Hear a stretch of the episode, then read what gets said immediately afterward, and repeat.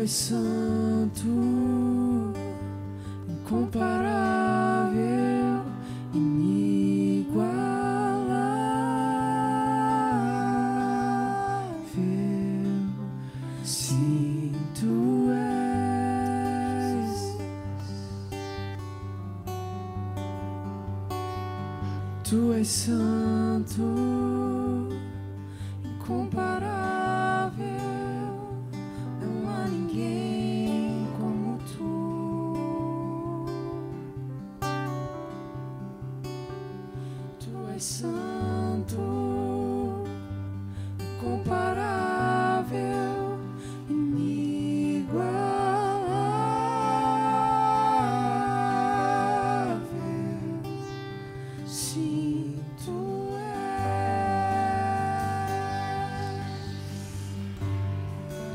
Aleluia, não há ninguém como tu, não há ninguém como o Senhor.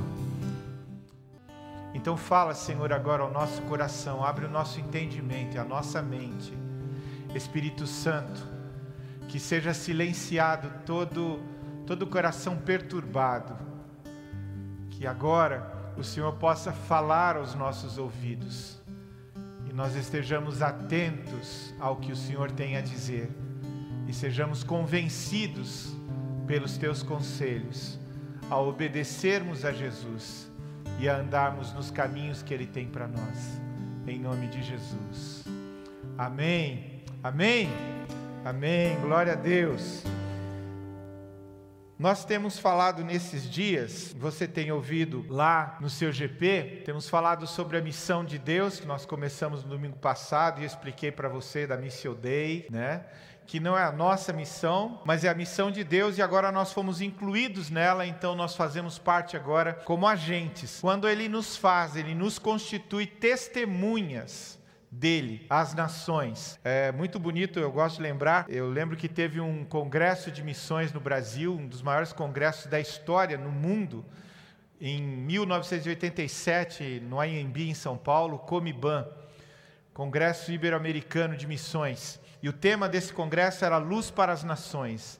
Versava sobre Isaías 46 e depois em Atos 13, Lucas vai falar pela boca de Paulo que nós fomos constituídos por Deus luz para as nações.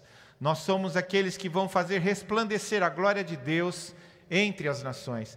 E Deus e Paulo eh, e Lucas não estão falando da igreja evangélica, não estão falando da igreja protestante, não estão falando da comunidade Siloé, estão falando dos remidos do Senhor daqueles que foram lavados pelo sangue do Cordeiro, que se tornaram novas criaturas e se tornaram então testemunhas de Jesus.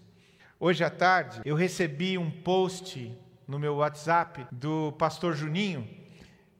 E eu, eu, eu quero ler para você porque isso tem a ver com o fato de sermos testemunhas e tem a ver com o momento que nós estamos vivendo. Esse post, na verdade, é uma parte do texto de C.S. Lewis. Você se lembra de C.S. Lewis, autor de uh, das Crônicas de Nárnia, uh, O Leão, a Feiticeiro Guarda-Roupa, Navio da Alvorada, todo aquela, aquele texto de, de C.S. Lewis. C.S. Lewis foi um dos maiores literatos da história e da, da Inglaterra foi o maior literato do século passado. Ele marcou a história da Inglaterra. E um livro dele muito interessante, Cartas de um Diabo ao Seu Aprendiz, ele escreve, e preste atenção nisso, em 1942. Quem nasceu em 1942 aqui? Não tem, né? É, ele escreveu isso em 1942. Eu estou brincando para você prestar atenção no texto. Não há nenhuma interpretação aqui. Aqui é o texto conforme C.S. Lewis escreveu. E veja o que ele escreveu: diálogo entre o, o diabo e o aprendiz. E como você conseguiu levar tantas almas para o inferno naquela época? O aprendiz está perguntando. Por causa do medo. Ah, sim, excelente estratégia. Velha e sempre atual. Mas do que eles estavam com medo? Medo de ser torturado, com medo da guerra, fome? Não, medo de ficar doente. Mas então ninguém mais ficou doente naquele momento? Sim, eles ficaram doentes. Mas ninguém morreu? Sim, eles morreram. Mas não havia cura para a doença? Teve. Então eu não entendo. Como ninguém mais acreditou e ensinou sobre a vida eterna e a morte eterna, eles pensaram que tinham, a, que tinham apenas aquela vida e se apegaram a ela com toda a força, mesmo que isso lhes custasse seu carinho. Eles não abraçavam ou se cumprimentavam, não tinham contato humano por dias e dias. Seu dinheiro, perderam o emprego, gastaram toda a poupança e ainda pensavam que tinham sorte de ser impedidos de ganhar pão. A inteligência deles, um dia a imprensa disse uma coisa e no dia seguinte se contradisse, e ainda assim eles acreditavam em tudo a liberdade deles. Eles não saíram de casa, não andaram, não visitaram seus parentes, foi um grande campo de concentração para prisioneiros voluntários. Eles aceitaram tudo, tudo, desde que pudessem passar por suas vidas miseráveis mais um dia. Eles não tinham mais a menor ideia de que Ele, e somente Ele, é quem dá a vida e a termina. Era assim, tão fácil como nunca fora. 1942. Eu lembro que eu falei para o Juninho, é qualquer semelhança mera tragédia, né? Não é coincidência, é mera tragédia. Nós temos que ter os nossos cuidados, como tenho falado para você e a comunidade tem feito, tem tomado esses cuidados. Mas ainda nós dependemos do Senhor. Sempre dependemos dele. Você sabe, e eu sei de pessoas que com todos os cuidados, ainda assim foram infectados pela Covid. Então por que, que eu não fui, por que, que você não foi? Eu só posso ter uma resposta para você. E o próprio diabo disse ao aprendiz: é porque eles ouviram a ele e confiaram nele. Então, muito interessante o início, de, ou no meio dessa, dessa conversa entre o diabo e o seu aprendiz, porque ele fala que muitos deles perderam a esperança, porque não se ouvia falar da vida eterna, não se ouvia falar do reino de Deus, não se ouvia falar da salvação. Então, já sem esperança nos corações, as pessoas só queriam viver um pouco mais e não morrer imediatamente. Quando eu ouço isto, eu não posso deixar de pensar em tudo que temos falado aqui. Eu queria que você prestasse muita atenção, você orasse. Eu sei que nós já oramos, nós já falamos com Deus, mas eu quero insistir com você. Preste muita atenção no que Deus vai falar conosco nesse tempo.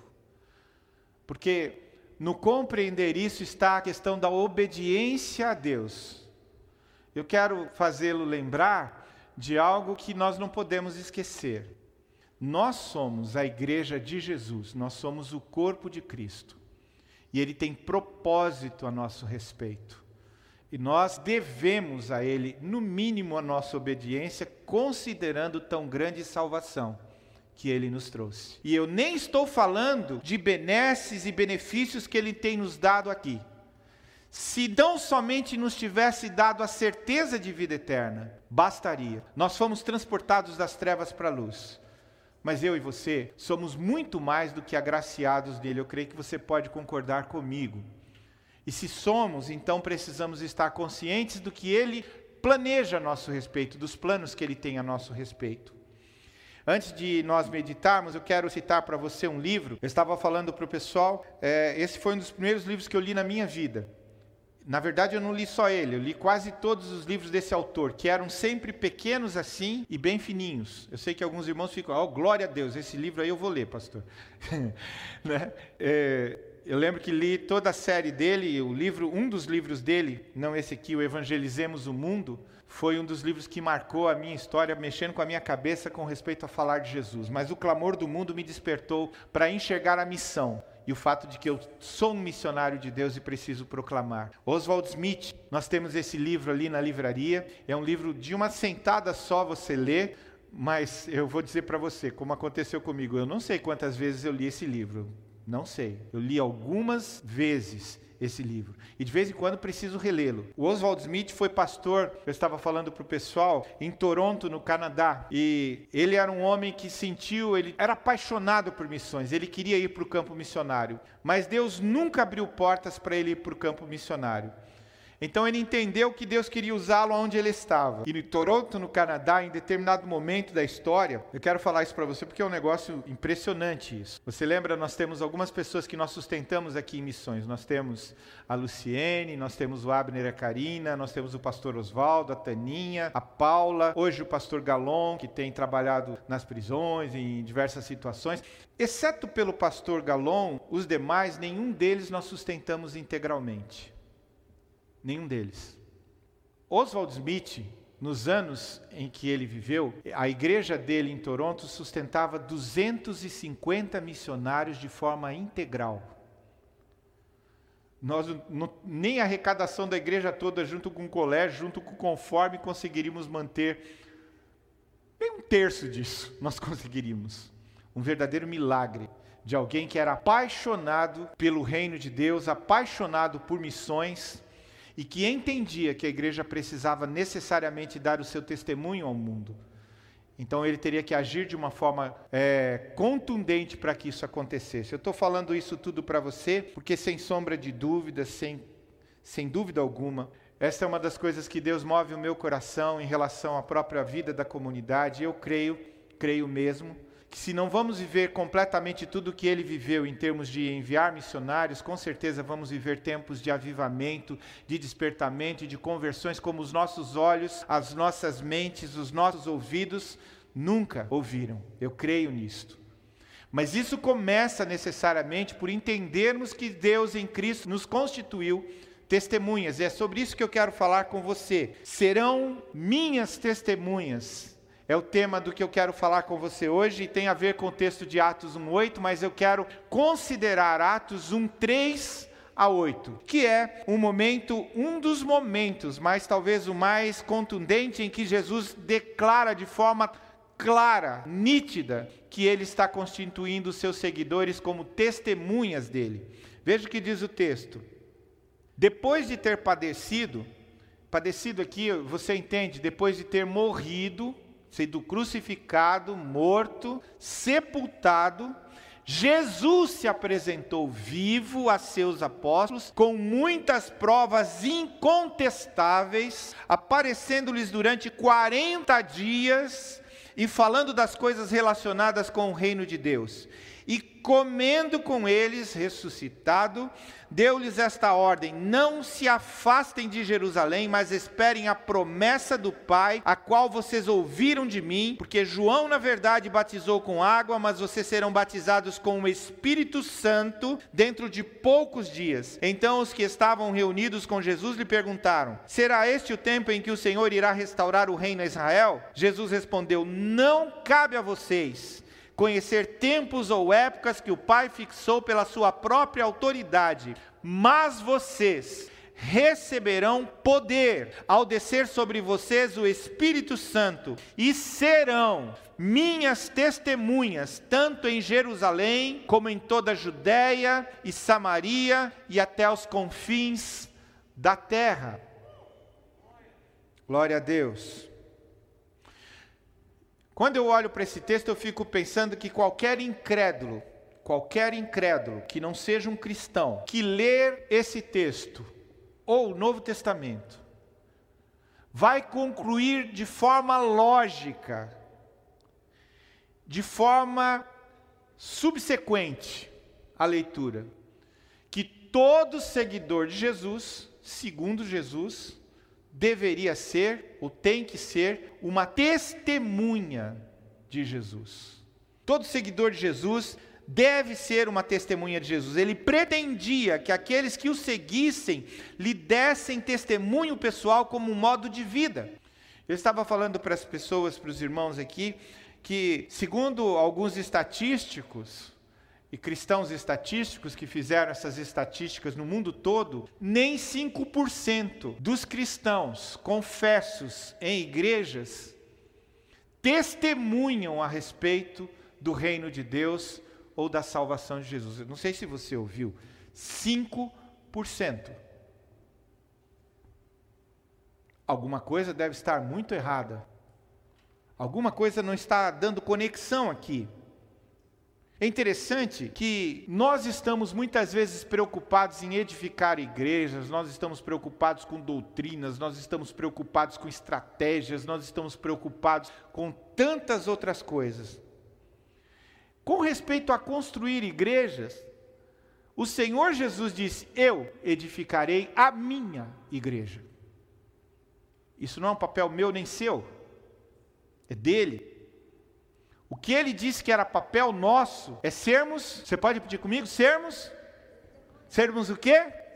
Sermos testemunha. Olha para o teu irmão do lado, na frente, atrás disso. Você viu o que Jesus falou para você? Olha aí, eu estou olhando para você aqui, eu quero que você olhe para o lado e diga para ele, diga para ela, diga atrás. Você entendeu? Fala para ele, você entendeu? Não é o pastor que está falando, entendeu o que, que Jesus falou? Se você nasceu de novo, se você é uma nova criatura, quando nós dizemos você nasceu de novo, uma outra interpretação do apóstolo Paulo é que você foi, você era escravo do pecado. Portanto, você pertencia ao império das trevas. E por causa da morte, do amor, do sacrifício de Jesus, você foi transportado das trevas para o reino do Filho do seu amor. No reino tem um rei, e se tem um rei no reino, todos os outros são seus vassalos. É verdade que é um reino de amor, é verdade que é um reino de justiça, é verdade que é um reino de alegria, de justiça e paz para nós. Porém, continua sendo reino e continua tendo um rei. E quem manda no reino é o rei, não são os vassalos. Os vassalos se submetem ao rei, especialmente pela condição que o rei deu, porque nós éramos perdidos, nós estávamos destinados ao inferno, por causa do pecado nós estávamos condenados. Mas ele nos libertou, e ele pagou o preço por nós. E então ele nos constitui, isso é um grande privilégio, porque eh, primeiro ele nos insere na família de Deus, nós não merecíamos isto. Nos tornamos de de perdidos pecadores em pessoas salvas, de pessoas salvas em filhos de Deus. Como se não bastasse, ele nos constitui testemunhas. A palavra de Deus parece que tem até um sussurro no meio dela a partir dos anjos, mas nós queríamos fazer isto. Mas isso foi concedido tão somente ao homem e à mulher que Deus criou.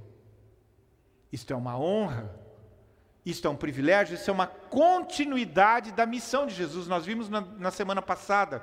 É a continuidade, eu continuo o que ele começou.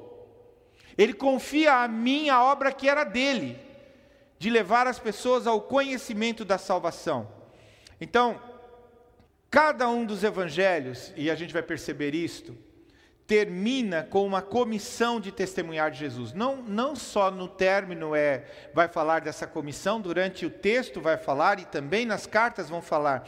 Mas eu quero falar do terminar os evangelhos, porque os evangelhos vão terminar falando da morte e da ressurreição de Jesus. Aqui em Atos eles vão falar, ele vai falar Lucas vai apenas lembrar o que ele escreveu no Evangelho de Lucas, e ele vai falar que Jesus havia sido morto, crucificado, mas ressuscitou. E depois ele vai falar que ele vai ascender aos céus. É a continuidade do texto que nós lemos. Mas veja o que diz Mateus 28, 18 a 20, que todos nós conhecemos. Jesus, aproximando-se, falou-lhes, dizendo: Toda autoridade me foi dada no céu e na terra, portanto, vão e façam discípulos. Quem? As testemunhas. Quem? Os discípulos. Quem? Aqueles que foram salvos. Quem? A família de Deus Façam discípulos de todas as nações, batizando-os em nome do Pai, do Filho e do Espírito Santo, ensinando-os a guardar todas as coisas que tenho ordenado a vocês, e eis que estou com vocês todos os dias até o fim dos tempos. Mas não é só Mateus, você vai para Marcos 16, 15, e disse-lhes: Vão por todo o mundo e preguem o evangelho a toda criatura. E aí, ainda Lucas 24, 47 a 48. E quem em seu, no, e que em seu nome se pregasse arrependimento para a remissão de pecados a todas as nações, começando em Jerusalém. Vocês são testemunhas destas coisas. E em João 20 e 21, que nós citamos na semana passada, e Jesus lhes disse outra vez: Que a paz esteja com vocês. Assim como o Pai me enviou, eu também envio vocês. Então, é muito claro, como eu falei, um qualquer incrédulo chegaria a esta conclusão. E nós que ouvimos dele, que temos o Espírito Santo, não temos que ter outra conclusão que não essa. Nós somos as testemunhas de Jesus para esta geração. E você que é sábio e entendido, pode compreender que aqui Jesus absolutamente não está citando pastor, apacentador, mesmo porque nem tinha. Nem tinha isso. Supervisor, missionário, nada disso. Ele está falando dos discípulos dele, daqueles que entregaram suas vidas e resolveram segui-lo, dos seus seguidores. Tem algum seguidor de Jesus aqui? Tem algum seguidor de Jesus aqui à noite? Eu não sei se tem algum seguidor. Tem algum seguidor de Jesus aqui? É para esses que ele está falando. Sem exceção, sem justificativa a todos, ele está convocando para esta obra. Mas quais são os fundamentos então para essa testemunha de Jesus? Apenas um fato justifica o testemunho cristão. E esse fato é a ressurreição real e factual de Jesus. Pense, imagine que você é um dos discípulos, está no meio deles, Jesus andou com você por três anos, você sentou-se à mesa com ele, você andou pelas ruas empoeiradas, pelas estradas empoeiradas da Judéia, você foi até a Galiléia, você viu homens e mulheres serem ressurretos, você viu ah, ele curar enfermos, você viu ele transformar água em vinho, você viu ele andar por sobre as águas, você viu ele acalmar o mar, e ele disse em uma ceia para você: que ele morreria. E Pedro diz: jamais isso vai acontecer com o Senhor. Antes que o galo cante, Pedro, você vai me negar. Imagina que vai acontecer um negócio desse. E ele estava avisando e mostrando para eles, segundo as profecias do Antigo Testamento, falando para judeus que conheciam profundamente essas profecias: Eu vou ressuscitar. Você se lembra da situação que até os fariseus ficaram indignados, porque ele diz: Vocês derrubam esse templo em três dias. Ele estava, eles achavam que ele estava falando do templo físico. Em três dias vocês derrubam, em três dias ele se levanta. E um dia derruba, dali três dias ele está em pé. Sobre que templo Jesus estava falando? Ele estava falando do seu corpo físico, que ressuscitaria dentre os mortos. Quando olhamos para isto, nós podemos entender e compreender que a ressurreição é baseada na apresentação de provas, porque senão você vai pensar, por exemplo, em Paulo. Será que Paulo abriria a mão de todas as suas a sua vida por uma fraude? Ou alguns dos discípulos como Pedro, como Tiago, ele abriria mão por uma fraude, ou eu e você, nós abriríamos mão por uma fraude. Mas se não é uma fraude, a ressurreição é, é baseada, como o próprio texto diz, em provas. Jesus se apresentou vivo aos seus apóstolos com muitas provas incontestáveis. Se é assim, por que alguém não viveria a extensão de toda essa, essa cumplicidade com Jesus, se tornando verdadeira testemunha dele? O texto diz que ele apresentou provas consistentes. Eu estava falando de manhã, há poucos dias atrás, eu, eu pensei que não ia ouvir isso, né? Até de um rapaz que parecia tão, tão sábio, ele falando para ah, pastor, o senhor me perdoa, mas eu vou dizer para o senhor, eu não acredito nem na existência de Jesus, nem que ele existiu. Eu falei, bom, então você está ruim mesmo, cara. Você está péssimo. Que você não queira crer na divindade dele, eu até compreendo. Agora, você não querer crer na existência dele, aí você, para mim, mostra que você é uma pessoa que não lê, que não estuda, que não conhece nada. Você não precisa ler a Bíblia. Você vai para o historiador Flávio Josefo, ou muitos outros historiadores contemporâneos ou posteriores a Jesus, e você vai ouvir falar de Jesus. Ele é citado. E é citado a questão da ressurreição dele também, apesar de alguns não crerem, citar eles citam. Porque não houve nenhuma contestação quanto a isto, a não ser a tentativa dos fariseus, dos publicanos, dos religiosos. Mas é muito interessante porque o texto dos evangelhos e mesmo nas cartas, mas vamos falar dos evangelhos, há pelo menos 11 citações de aparições de Jesus. Ele aparece a Maria Madalena, depois ele aparece às três, depois ele aparece a Pedro, ele aparece aos discípulos, Três, quatro vezes ele aparece no grupo dos discípulos, ele aparece no grupo dos discípulos em um lugar fechado, ele aparece na Galiléia céu aberto, ele aparece em N situações com os dois, dois discípulos no caminho de Emaús, ele aparece, segundo o apóstolo Paulo, aí já numa narrativa de 1 Coríntios, ele aparece a uma multidão de 500 pessoas.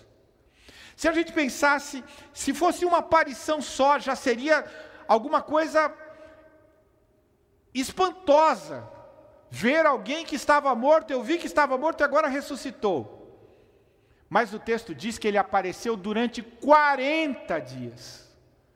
Dava para o cara pensar em testes de tudo que era possível para ver se realmente era ele e se ele estava vivo. Tanto que aconteceu, né? Quando Jesus aparece no meio dos discípulos, num lugar fechado, ele sabia dos pensamentos de Tomé. Então ele diz: Coloca tua mão no meu lado, coloca tua mão sobre a minha mão e vê que sou eu mesmo. Então, a ressurreição de Jesus, sem dúvida alguma, é para mim e para você um motivo, um incentivo, uma clarificação da nossa mente para entendermos que a esse Jesus que seguimos, que é vivo, que ressuscitou dentre os mortos, que não estava brincando de igreja comigo e com você, quer e ele realmente nos constituiu por testemunhas dele. Por testemunhas dele. Não é uma opção que eu tenho. Nós vamos ver sobre isso. Não é uma sugestão que ele fez. Ele fez uma declaração: Vós sereis minhas testemunhas. E ele está falando aos discípulos já constituídos como tais, pessoas que resolveram seguir a Jesus, se tornaram suas testemunhas, suas testemunhas. Então, olhando para isso, eu quero com você olhar para isso o fato de que precisamos necessariamente encarnar o poder da testemunha. Isso precisa acontecer na nossa vida de uma forma muito mais intensa, muito mais real, nos nossos dias. E eu vou mostrar para você por quê. Enquanto os discípulos estavam ali reunidos com ele, eles já tinham estado na Galiléia. Lembra daquela cena, João 21? Pedro não, não tinha tido essa oportunidade de conversar com ele à parte depois da situação do negar, quando ele nega Jesus. E agora eles estão lá na praia, eh, eles estavam pescando, não conseguiram pescar nada, aquela coisa que parecia com alguma coisa lá atrás. Jesus grita da praia: joguem a rede do outro lado. Eu imagino que quando ele falou joga a rede do outro lado, já tremeram lá, né? O texto diz que Pedro se lançou no mar pelado e foi atrás de Jesus, porque ele percebeu na hora quem estava falando. Joga a rede, joga, veio um monte de peixe. Aí Jesus diz para eles: venham para a praia. Jesus já estava com peixe assando para eles. Conversam tal. Jesus chama, João, é, chama Pedro à parte e eles começam a andar pela praia. Jesus conversa com Pedro e diz: Pedro, você gosta de mim, você sabe toda aquela história, então apacenta as minhas ovelhas.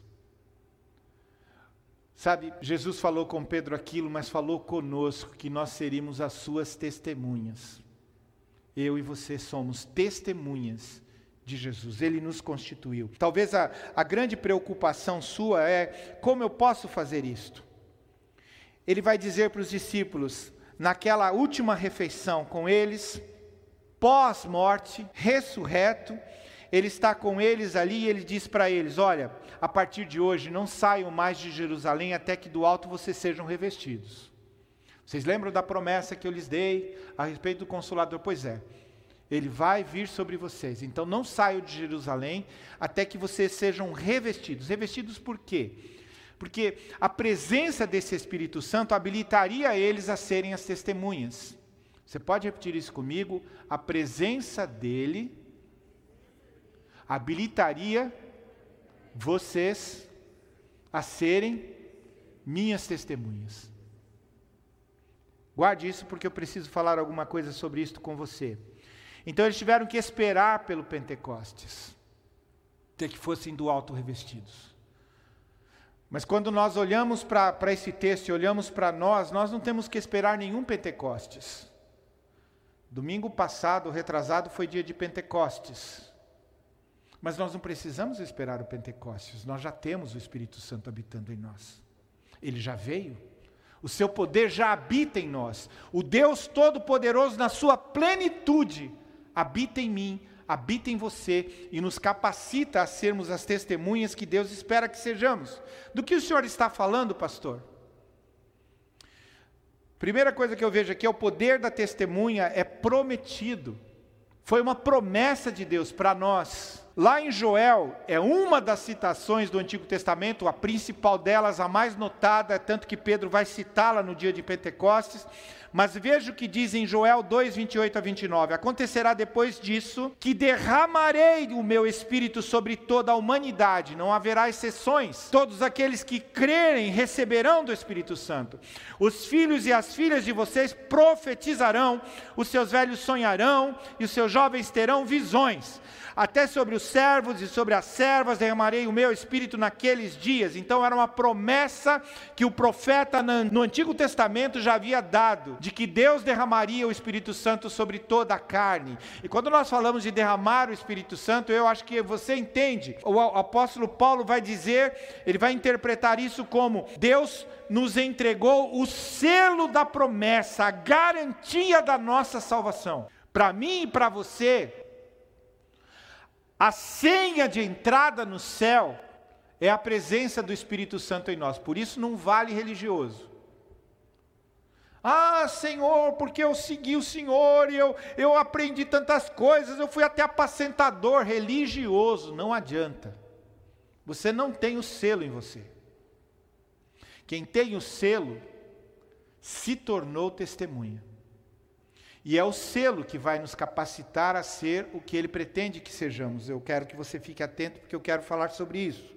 Mas o profeta prometeu, o precursor prometeu. Que precursor? João Batista. Eu batizo vocês com água, Mateus 3,11, para arrependimento, mas aquele que vem depois de mim é mais poderoso do que eu. Ele os batizará com o Espírito Santo e com fogo. Ele está falando que Jesus viria e batizaria com fogo. Ele está comparando a questão do batismo das águas com o batismo com o poder do Espírito Santo, muito diferente. Jesus não está anulando o batismo com água, ou melhor, João Batista não está anulando o batismo com água, mas ele está dizendo que nós teríamos um batismo superior a este, que seria a descida do Espírito Santo para habitar em nós. Mas não só o precursor prometeu, o próprio Jesus prometeu. João 14,16 ele diz: Eu pedirei ao Pai e ele lhes dará outro consolador Jesus estava ali, era o consolador, mas Deus daria outro consolador, a fim de que esteja com vocês para sempre. O poder do testemunho veio e vem como resultado direto da promessa de Deus. E aqui é muito interessante, eu estava falando para as pessoas, eu estudei esta palavra no grego lá atrás e eu sempre tive a ideia de que consolador era alguém que conforta, alguém que anima. Olha, fique firme, vai dar tudo bem, como nós falamos, ele está confortando. Mas sabe, a força dessa palavra no grego é muito maior do que a interpretação que nós temos.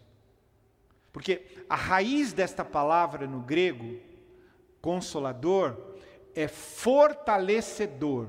Eu estava falando, isso se compara, ou faz, traz-nos a interpretação, e os comentaristas mesmo falam isso, que se compara ao texto de Isaías 40, 40 31, quando Isaías fala: Os que esperam no Senhor renovarão as suas forças. Serão fortalecidos. Então o Espírito Santo não vem apenas passar a mão na sua cabeça e dizer: olha, fique tranquilo, vai dar tudo certo. Não, ele é muito mais que isso. Ele vai te fortalecer de tal forma que você vai ser agente daquilo que Deus vai realizar em você. Você não vai ser alguém alienado do processo do que Deus está fazendo. Você é cooperador dele na obra que ele está realizando. É muito mais que isso. Então ele está agindo na minha história e usando a minha vida, ele prometeu. Esse é o poder da testemunha, o poder é prometido, mas o poder da testemunha é também proposital. Você pode repetir isso comigo? Proposital.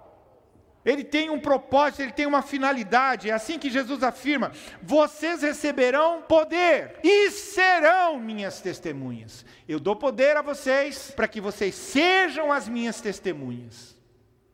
Quando eu olho para esse texto, penso nessa proposição de Jesus, eu fico pensando que há uma tragédia muitas vezes nos dias que vivemos na igreja, no sentido da conexão do espírito com alguns tipos de comportamento que nós vemos nos nossos dias. E eu quero dizer para você, eu não acho errado esses comportamentos ou as coisas que acontecem, depende do coração com que acontecem, depende da forma como nós encaramos o que acontece. Então, muitos de nós estão profundamente apegados à questão das curas, à questão do falar em línguas, à questão de manifestações do Espírito, seja de cair no Espírito, seja de levantar no Espírito, seja de dentes de ouro, hipergraça e tantas outras coisas. Mas preste atenção. Quando nós falamos de manifestações do Espírito Santo, nós estamos nos lembrando do que eu falei na semana passada sobre sinais que acompanham o reino. Sinais não são o fim, sinais são meios.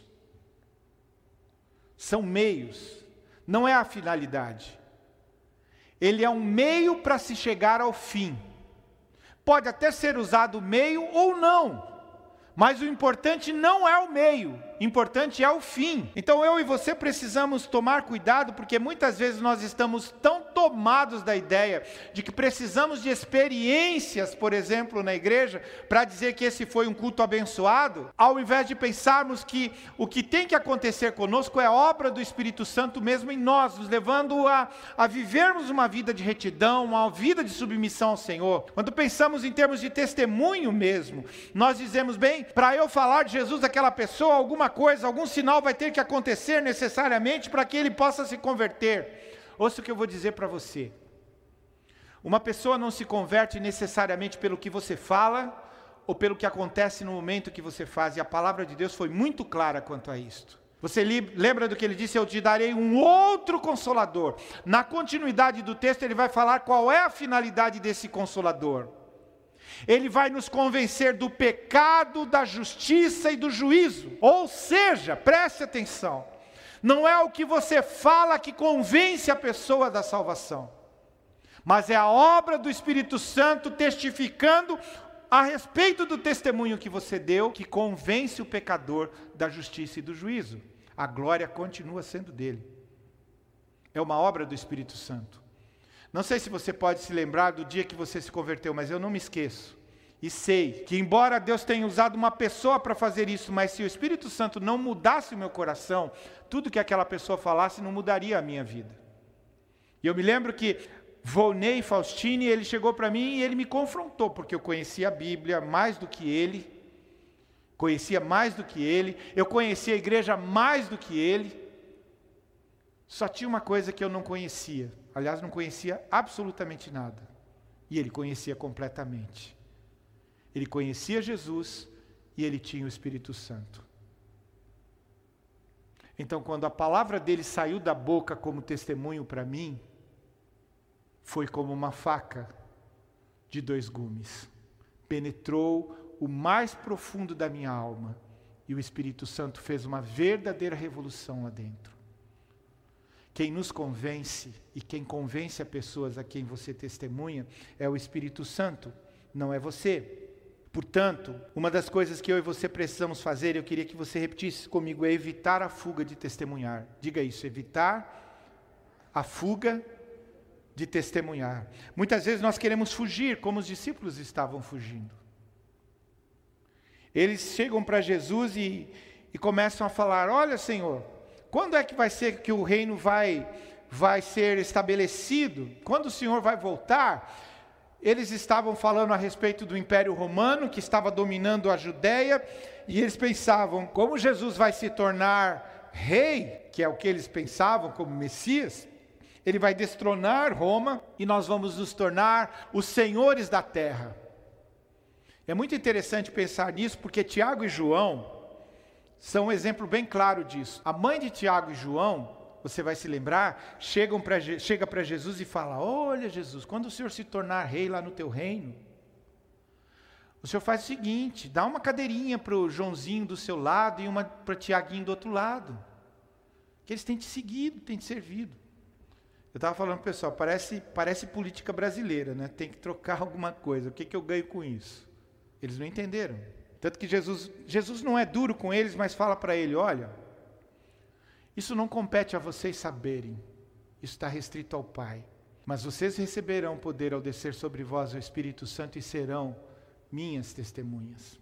Então não desvie o foco, não evite, não, não entre em fuga da, da, da, da proclamação, do falar de Jesus. Ele rebate a especulação deles, porque eles estavam preocupados com outras coisas, como às vezes eu e você. Nós estamos preocupados muitas vezes com as funções da igreja, com a organização da igreja, com a estratégia da igreja. Para que tem discipulado e tal, tá, você fica lutando nisso a vida inteira. Se você olhar para o contexto bíblico, você vai ver que estas preocupações que eram e continuam sendo da liderança da igreja, não são coisas para a ovelha se preocupar. A ovelha tem que se preocupar em ser edificada e testemunhar de Jesus. É para isso que Deus coloca líderes na igreja, para fazer com que você seja habilitado para o serviço e tenha espaço para isso. As estratégias vão ser usadas das mais diversas formas para ajudar você nesse intento.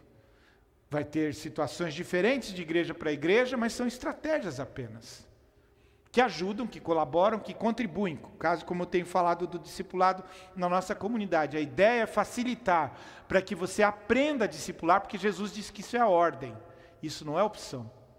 Então, para ajudar você a entender a ordem, viver a ordem, nós temos a estratégia do discipulado que vai contribuir com isso para você.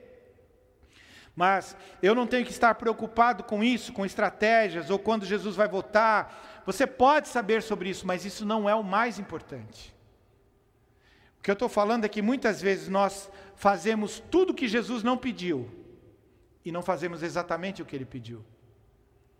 Por exemplo, ele não pediu que você ficasse controlando o som. Olha, meu filho, para você ser alguém na igreja, você tem que controlar o som, você tem que controlar a câmera ou a luz, ou você tem que falar em libras, ou você tem que cantar e tocar.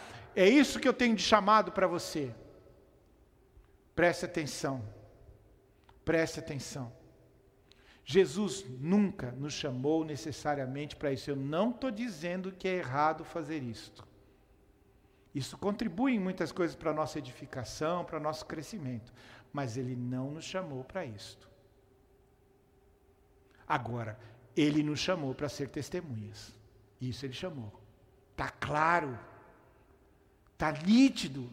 Não tem como eu e você tentar contestá-lo.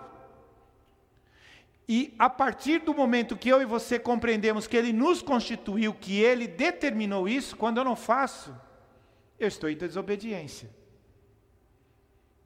E aí você lembra do que eu falo sempre: desobediência na Bíblia tem outro nome: pecado. Pecado. E é exatamente isso. Então, não evite a fuga de testemunhar. O mais importante não é ter curiosidade sobre o futuro, mas sim ocupar-se do presente, compartilhando a mensagem do reino espiritual, do reino de Deus estendendo o reino de Deus. Quando nós falamos de avançar, de invadir Joinville, nós estamos falando de estender o reino de Deus. Tem nada a ver com a Siloé, tanto que você me ouve cansadamente falar, não tem a ver com a Siloé, são todos nós, as igrejas na cidade, invadindo a cidade. Se Deus está usando a comunidade Siloé para inspirá-los, amém, glória a Deus, que bom. Mas a glória não é nossa, a estratégia não é nossa, a visão não é nossa, tudo é dele, tudo é para ele e tudo é por Ele, e Ele vai usar a nossa vida para isso. Então, evite a fuga de testemunhar, aceite o chamado de testemunhar. Eu insisti em mostrar para vocês como é importante nós entendermos que fomos chamados para testemunhar. Eu estava lendo uma frase do pastor Paul Washer, ele é muito duro nas colocações dele, ele tem uma palavra aqui que eu achei muito interessante e faz nos despertar para essas realidades, no sentido de que muitas vezes nós não estamos interessados em oferecer a Deus o que nós temos de melhor, e nem oferecer a Deus aquilo que Ele espera que nós ofereçamos a Ele. Nós oferecemos qualquer coisa, menos o que Ele pede. Veja o que Paul Washer fala. Vai e ofereça ao seu chefe o que você oferece a Deus, e veja quanto tempo você durará. Ofereça até mesmo aos seus amigos o que você oferece a Deus e veja quanto tempo vocês ainda serão amigos. Ofereça à sua família o que você oferece a Deus e veja quanto tempo você terá uma família.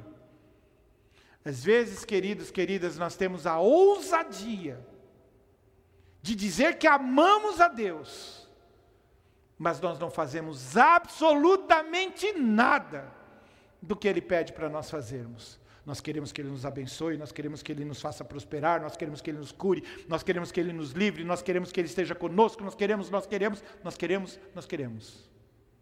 Entendemos tudo errado, não é? Você lembra do que Ele nos ensinou?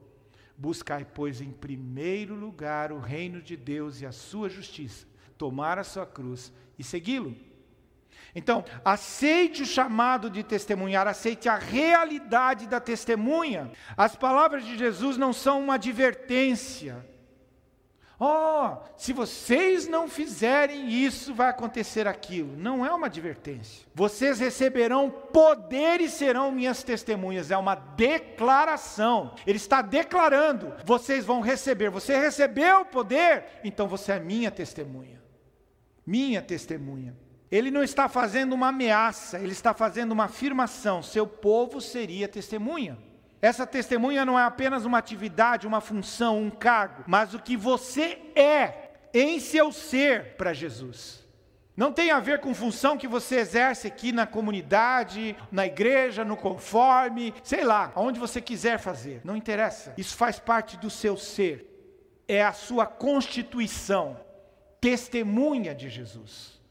Todos nós fomos constituídos por Ele testemunhas. Não é uma situação de, por exemplo, olha, Jesus, nós amamos tanto Jesus, né? Ele falou que nós seríamos testemunhas dele. Então, gente, vamos fazer uma eleição aqui na igreja e a gente vai escolher cinco pessoas para serem testemunhas. Vamos fazer uma eleição. Pega um papelzinho aí para a gente anotar o nome e fazer a conta. Quem vai ser as testemunhas de Jesus entre nós? Não, nada a ver.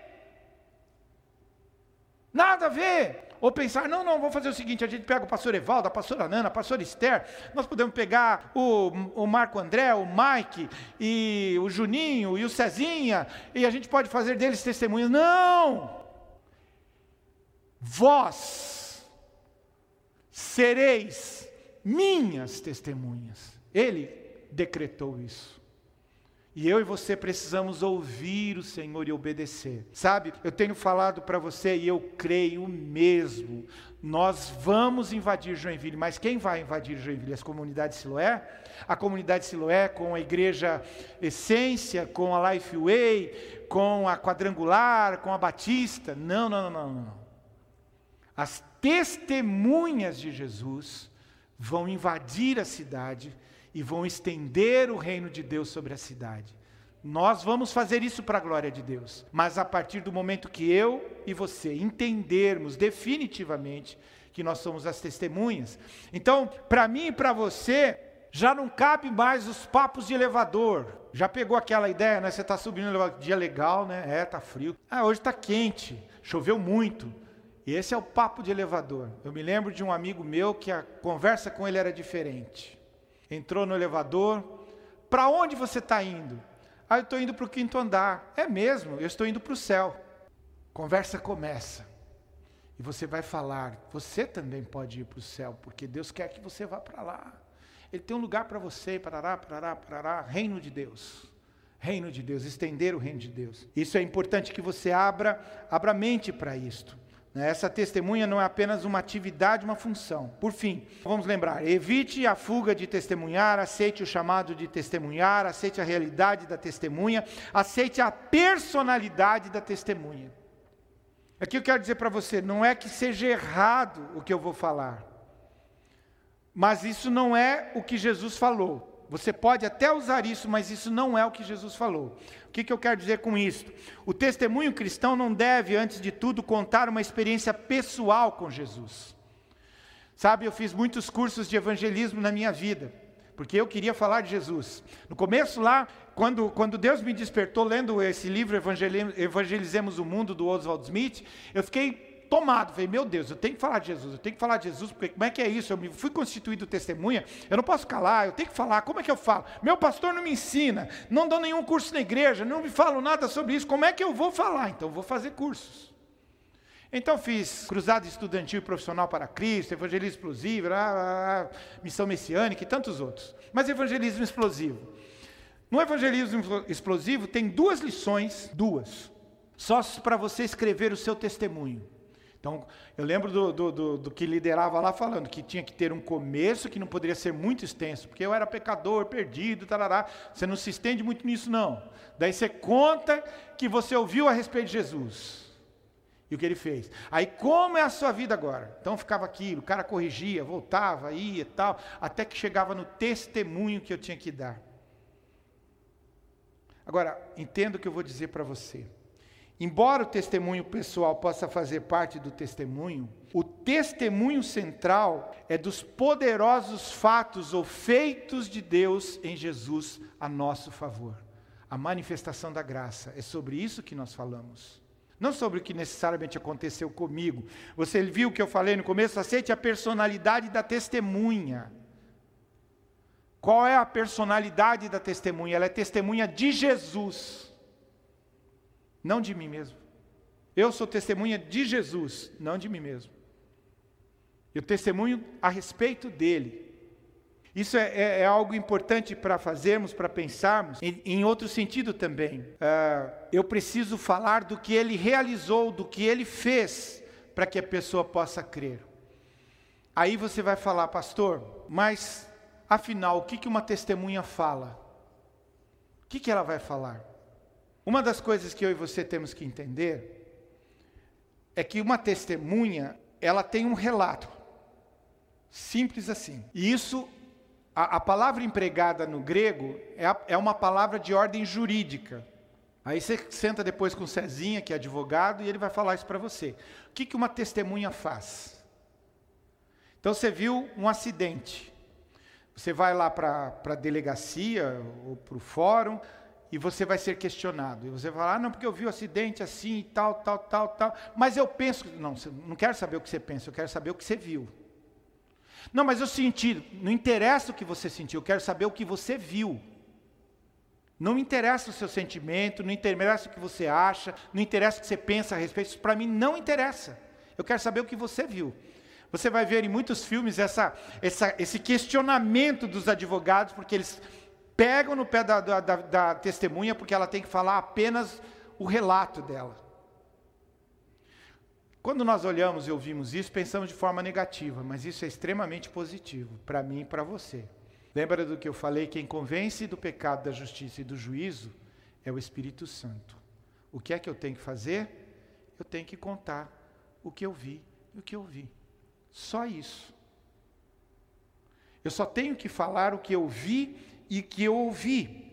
E aí eu quero passar para um último, ponto aqui sobre o poder da testemunha no sentido de que é proposital. Aceite a localidade da testemunha. Você começa onde está. Às vezes nós estamos sonhando, quando um dia eu puder ir para a ilha de Chipre, então eu vou testemunhar, que nem o Abner faz. Não. Você começa aqui, aonde você está. Eu tinha lido a história da Condessa Hutchinson, e tem uma história muito legal a respeito dela. Conta que ela um dia estava passeando no jardim e tinha um jardineiro arrumando a parede do jardim, deve ser de plantas. Eles não, não contam exatamente o que é, mas ele, ele estava arrumando aquele, aquela parede e ela passou por ele e começou a conversar com ele. Escute, James, me diz uma coisa. Você conhece Jesus? Você já entregou sua vida a Jesus? Jesus fez isso, aquilo, outro, tal. Você quer entregar sua vida a Jesus? Mas o James não mostrou nenhum interesse nisso e não entregou a vida dele a Jesus. Ela ficou chateada, mas não podia fazer nada, porque é o Espírito Santo quem convence. Os anos passaram e ela estava de novo passando naquele jardim e havia um outro jardineiro arrumando as, o seu jardim. Ela chega perto desse jardineiro, Thomas, e fala para ele: Thomas, você precisava conhecer Jesus, você precisa conhecer Jesus. Jesus é o Senhor, o Salvador, ele fez, aconteceu, tá, tá, tá, tá, tá. E ele olha para ela e diz: Mas eu já conheço Condensa Jesus. Você já conhece Jesus? Sim, eu conheço, mas como foi isso? Você se lembra que alguns anos atrás você estava passando no jardim e você começou a falar ao James a respeito de Jesus e do que ele fez na sua vida, de como ele salvou, como ele trouxe salvação à sua vida. Você se lembra disso, Condessa? Lembro. Pois é, eu estava atrás da parede, trabalhando o jardim por trás da parede. E enquanto você falava para ele, eu aproximei o meu ouvido da parede, ouvi o que você falou e eu entreguei minha vida a Jesus. Eu nasci de novo. Você deve começar onde você está. A condessa atirou em James e acertou em Tomás. O Espírito Santo acertou em Tomás. Portanto, não há tempo perdido de proclamação. Não há. Qualquer ocasião é ocasião. Eu me lembro de muitas situações na minha vida de testemunhar a pessoas no trânsito, no avião, no ônibus, no metrô, na rua, no lazer, em qualquer circunstância, na escola, qualquer lugar. Às vezes tendo a oportunidade de falar com mais tempo, às vezes sendo extremamente restrito, mas falando para a pessoa: Jesus quer salvar sua vida. Ele fez isso, ele morreu na cruz para pagar o preço dos seus pecados. Se você crer nele, você pode ser salvo. É tão pouco. Talvez você tenha dúvidas ainda. Lembre-se do que nós temos feito agora todos os domingos. Aquilo que nós temos, aquele momento que nós tivemos hoje com a pastora Nana, é um momento de testemunho. Mas sabe, isso pode acontecer aqui, deve acontecer entre nós, mas o lugar de acontecer é lá na sua casa, lá na sua vizinhança, lá na sua escola, na sua faculdade, no seu trabalho, no seu lazer, no comércio onde você estiver. É o lugar de se manifestar a testemunha. Pode acontecer aqui, mas eu creio que aqui não é o lugar ideal. O ideal é lá onde você está, onde a pessoa vai estar aberta para te ouvir. E você vai falar do amor de Deus a ela, como a condessa de Huntington. Então, essa situação me faz pensar que muitas vezes não entendemos o poder que o Espírito Santo tem. Eu me lembro de muitas ocasiões em que eu mesmo não entendia. Há uma coisa irônica que aconteceu na minha vida de um rapaz, já contei tantas vezes isso aqui. Eu estava falando, eu, eu cheguei lá na igreja, eu era bem novo, e uma mulher tinha falado a respeito de um rapaz e tal, eu não, não dei muita atenção, mas percebi num dia lá que ele estava na igreja. Saí do lugar que eu estava para ir falar com ele, porque senti que Deus queria compartilhar com ele alguma coisa. Então eu fui e comecei a falar para ele. Naquele tempo bem bem formalzinho que eu era, né? Eu comecei lá com Adão, comecei a falar, porque Deus criou o homem e tal, ele criou Eva e tal, e tinha a árvore do conhecimento do bem e do mal, que não era para comer, para tatá, e eles comeram da árvore. E quando eu comecei a falar do que ele comeu, do fruto, ele começou a chorar. E eu fiquei pensando assim, mas não é hora de chorar ainda. Eu não falei nada. Como assim? Eu pensando aqui dentro de mim, né? Daí eu perguntei para ele por que, que ele estava chorando. Não, porque eu estava lá na minha casa, e uma mulher tinha falado já para eu vir aqui, mas eu não vim. Eu estava na minha casa, muito chateado, muito entristecido, pensando até em dar cabo da minha vida, quando alguém veio e me falou que era, quando ele falou alguém veio, é uma visão mesmo que ele teve, que era para eu vir aqui nessa igreja, que alguém me procuraria e falaria para mim de algo que mudaria a minha vida.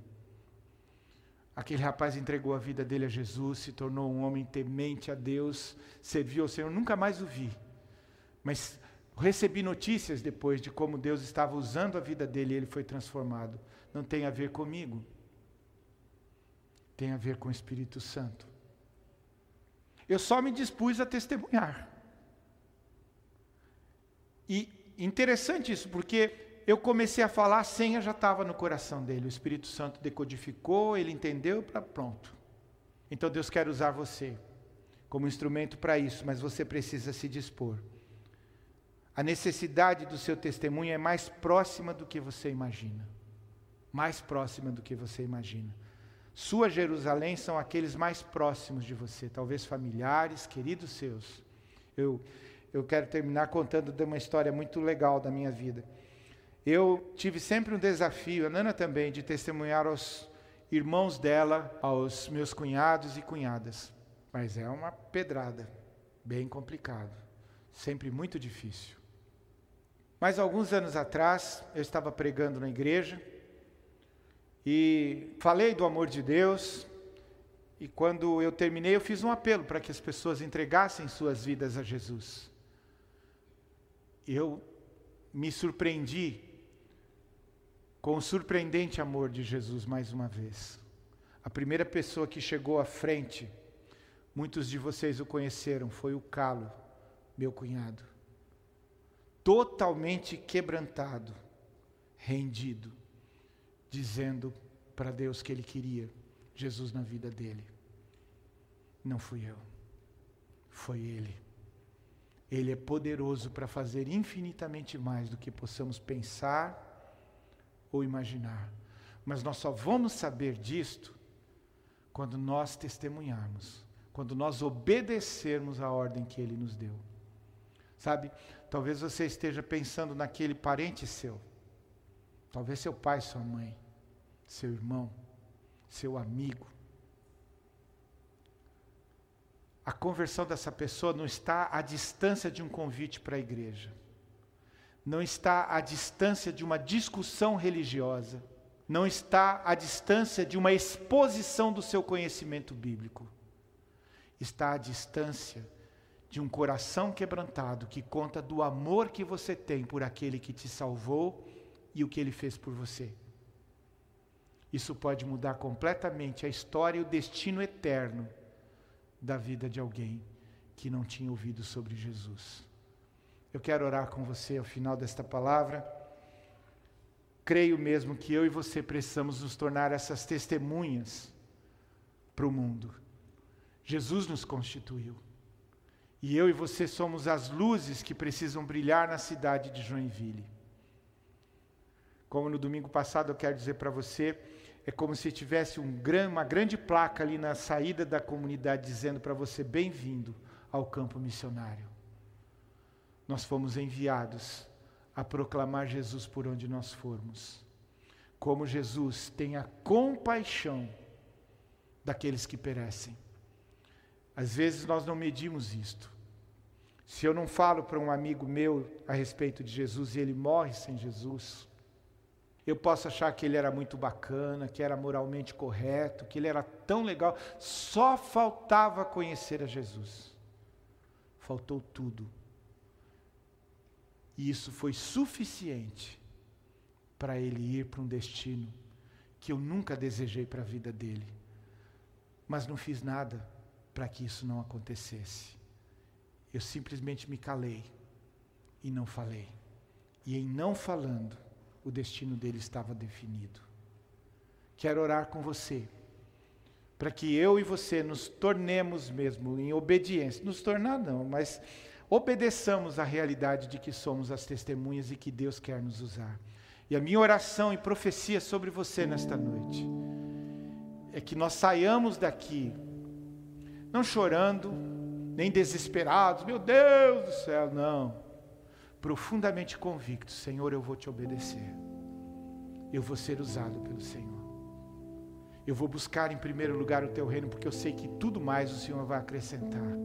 E aquela pessoa que o Senhor vai colocar na minha frente. E quando eu falo colocar, você tem a noção, né? Você não vai pedir para vir, você não vai, ela vai ser colocada lá. E você vai olhar para ela, não tenho o que fazer, eu tenho que falar. eu tenho que falar, eu vou abrir a minha boca Vou falar um minuto, dez, quinze, uma hora, duas horas, o que for necessário, para que ela saiba que Jesus salva o pecador, perdoa e dá vida eterna. Vamos orar? Eu quero convidar você a se colocar em pé comigo. Eu quero orar por você e por mim também, porque precisamos obedecer a Jesus e precisamos ser as testemunhas que Ele constituiu para que o mundo soubesse que Deus o enviou, que Deus enviou Jesus. Pai, nós nos colocamos diante do teu altar nesta noite. Nós temos, Senhor, buscado te agradar e às vezes, Senhor, fazemos tudo o que nos agrada para agradar o Senhor. Só não fazemos aquilo que o Senhor pediu que nós fizéssemos. Nós queremos pedir, Senhor, que o Senhor nos considere no teu altar e mova o nosso coração em direção a Ti, Senhor. Deus, que nós tenhamos, como nós pedimos, às vezes em canções, um coração igual ao Teu, coração compassivo, amoroso, como o Senhor teve a nosso respeito. Nos dá um coração assim, Senhor, pelas pessoas por quem nós vamos passar nessa semana. Deus, que nós não nos calemos e que essas pessoas possam saber que há um Deus no céu que as ama e que por elas entregou seu próprio filho, que morreu por seus pecados e ressuscitou para a sua salvação. Deus dá-nos a autoridade de testemunharmos assim. Nós clamamos a Deus em nome de Jesus. Amém. Amém. Glória a Deus. Deus te abençoe.